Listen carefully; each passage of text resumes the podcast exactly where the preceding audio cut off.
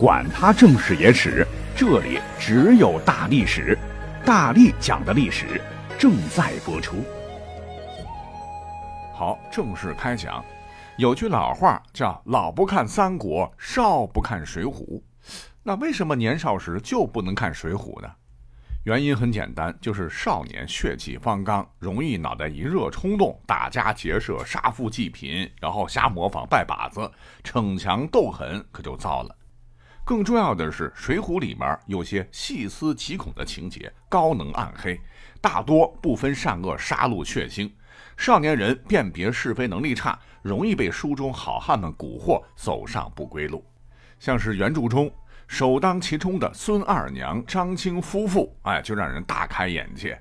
他俩不是在孟州十字坡开了一家动不动就麻烦人洗吧洗吧剁成肉馅的包子铺吗？想当年武松为兄报仇，杀了淫妇潘金莲，又去狮子楼杀了西门庆，到官府主动自首。县令非常的惋惜，就将武松的案子轻判，打了武松四十几仗，赐配两千多里外的孟州。武松行走江湖也是多年，早闻得害人的童谣，说大树十字坡，客人谁敢那里过？肥的切做馒头馅儿，瘦的却把去填河。这里边的馒头哈，就是我们吃的这个包子了。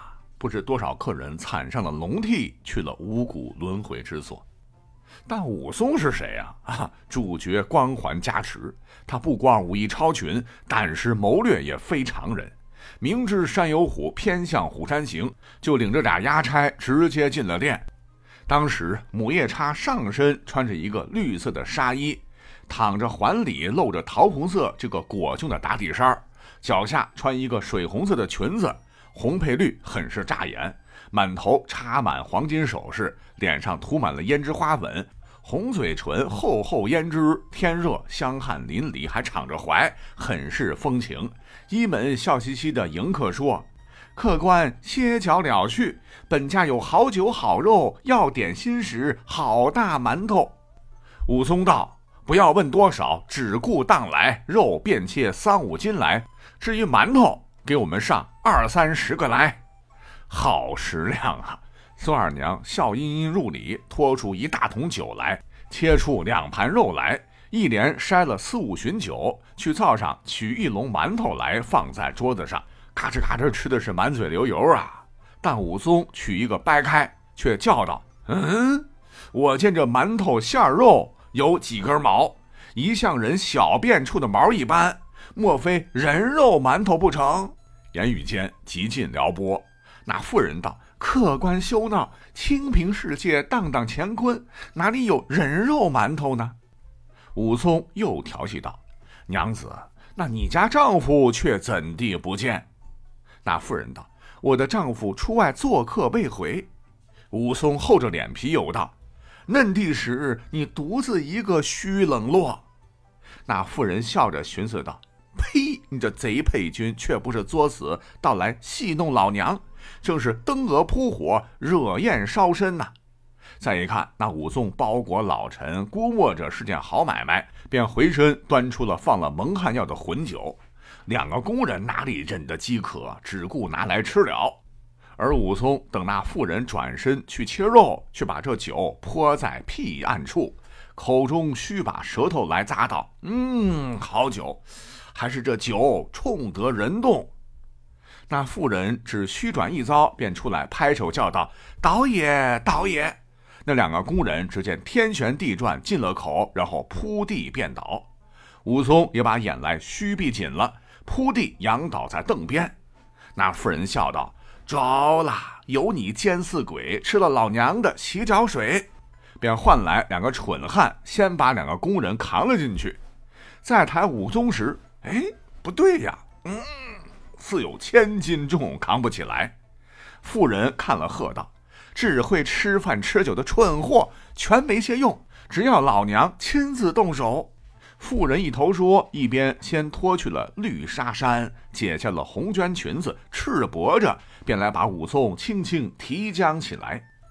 说起来，武松真坏呀！这个时候，就是把两只大手一把将孙二娘强搂过来，当胸前死死抱住。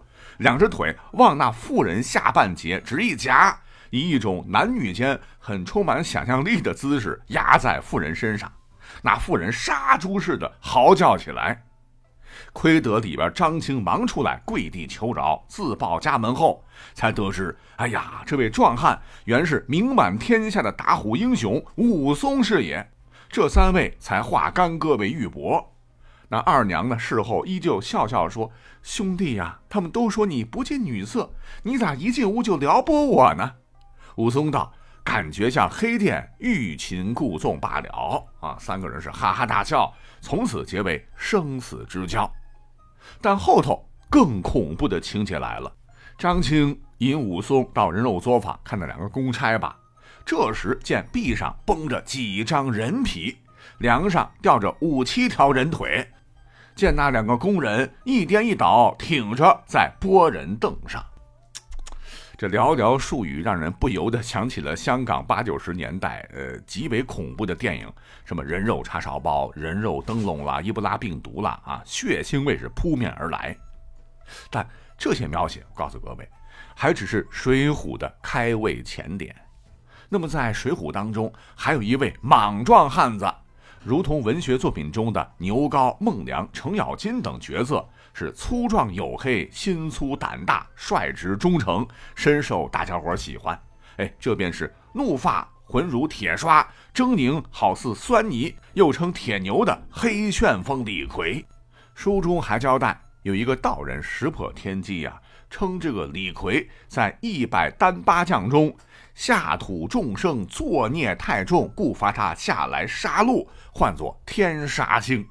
那他呢有三大爱好，分别是喝酒、吃肉和杀人。从江州到大明到东京汴梁，两把板斧呜的狂舞啊，不问军官百姓，一斧一个杀得尸横遍野，血流成渠。不知多少无辜人也被这厮砍的是脑浆迸裂。更恐怖的是，他特别喜欢吃人肉，堪称食人狂魔。现实中，咱还是领着孩子避而远之吧。那故事不是李逵曾接老母要上梁山享清福吗？半道上，老娘被大虫吃了个干净。祸不单行，又碰到山寨李逵的李鬼，假冒他拦路抢劫。最后，李逵杀死李鬼后，是腹内饥饿。打开锅盖，锅里有白米饭，但无肉下饭。哎，这可如何是好？哎，痴汉，这躺着李鬼不是好肉吗？怎不会吃呢？这李逵自骂哈，然后就噌拔出腰刀，从李鬼腿上割下两块肉来，用水把肉洗干净，从灶里边抓了些炭火来烧烤，是一面烧一面吃，一面喝酒，最后吃的最饱了。之后，其实与宋江不是杀了人犯了事儿吗？发配沧州以后，有神行太保戴宗的照应，行动自如。有一日，这宋江独自一人跑到浔阳楼上，依栏畅饮，不觉沉醉。呃，觉得自个儿功业未成，反被纹了双甲，配到这里，不觉酒涌上来，潸然泪下，是感恨伤怀。见白粉壁上多有仙人题咏，便去那白粉壁上挥毫题诗一首，而其中几句古代那可绝对是死罪。什么他年若得报冤仇，血染浔阳江口。写完呢还不过瘾，南树心中抑郁，便又续了四句，说心在山东身在吴，飘蓬江海漫皆虚。他使若遂凌云志，敢笑黄巢不丈夫。各位想想，黄巢何人？大魔头啊！哎，这不是作死吗？果然，小城里当时闲住一位在贤通判，外号黄风刺的黄文炳，发现反诗为邀功，立即向太师蔡京的儿子蔡九知府告密，将宋江抓获，施以酷刑。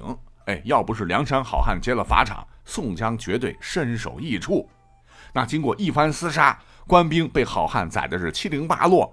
浪里白条张顺最终呢活捉了黄文炳。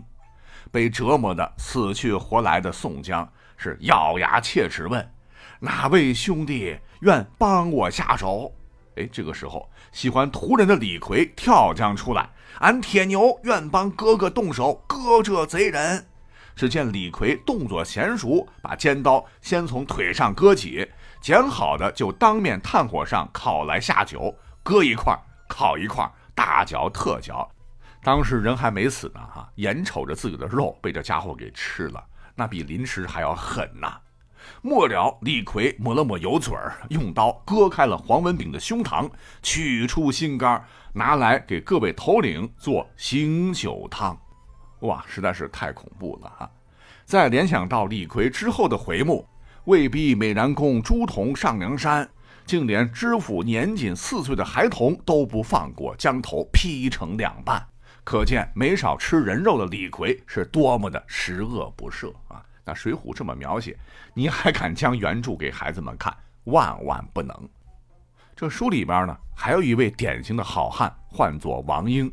如果说刚才提到的武松、仗义、李逵耿直，那他呢，压根看起来就不是个好人。原文说：“好汉姓王，名英，五短身材，江湖上唤他叫做矮脚虎。原是车家出身。”为因半路里见财起意，救事劫杀客人，埋尸荒野。事发道观，越狱逃跑，上了清风山，和燕顺暂住此山，打家劫舍。你看，活脱脱以见财忘义的强盗、杀人犯、越狱犯，毫无道德底线，没啥正义感可言。别看这哥们儿要武功没武功，要长相没长相，但色胆包天。甭管年纪大小，结婚未婚，只要他色心一起，通通晚上被他糟践。说当年宋江走投无路时，遇到清风寨投奔小李广花荣，就路过了清风山，被喽啰捉住。王英当时喝得酩酊大醉，哎，却想着命取宋江的心肝，与李逵一样做醒酒汤喝。可见他也是吃人不眨眼。那危急时刻，宋江及时叫出了自个儿的名字。哦，原来是及时雨宋江啊！王英这才连忙松绑，纳头便拜，并留他在清风山小住。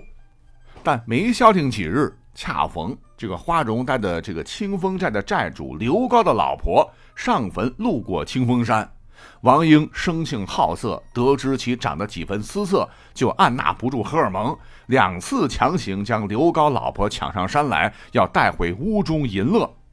宋江觉得。非常羞愧，认为太下作，非好汉所为。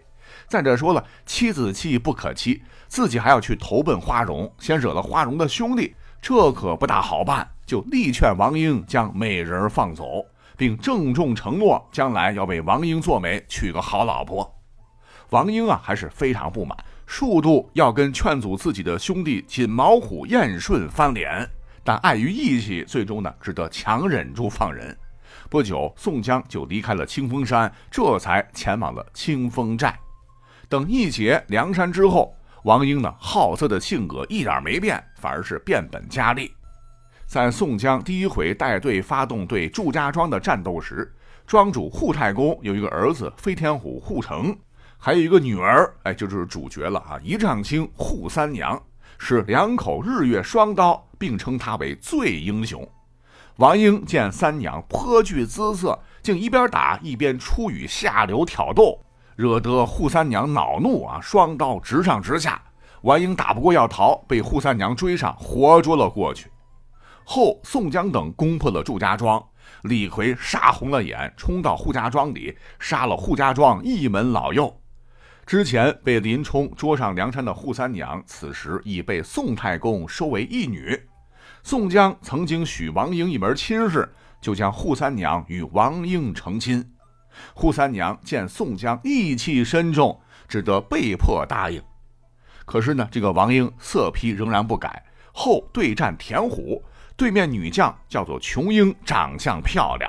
王英也是色心大起，流着口水，拍马冲上去交手，不曾想被长矛刺中大腿，翻身掉下马来。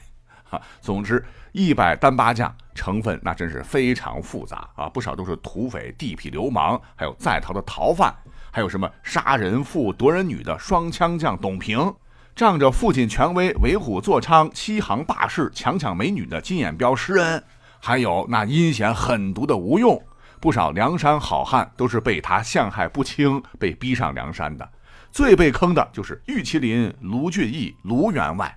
人家是家大业大，有钱有名，身旁还有忠心耿耿的浪子，挺好的日子，硬被他设计反噬栽赃。卢俊义百口莫辩，沦为了阶下囚，受尽百般折磨等等。哎，什么义气深重，完全少儿不宜。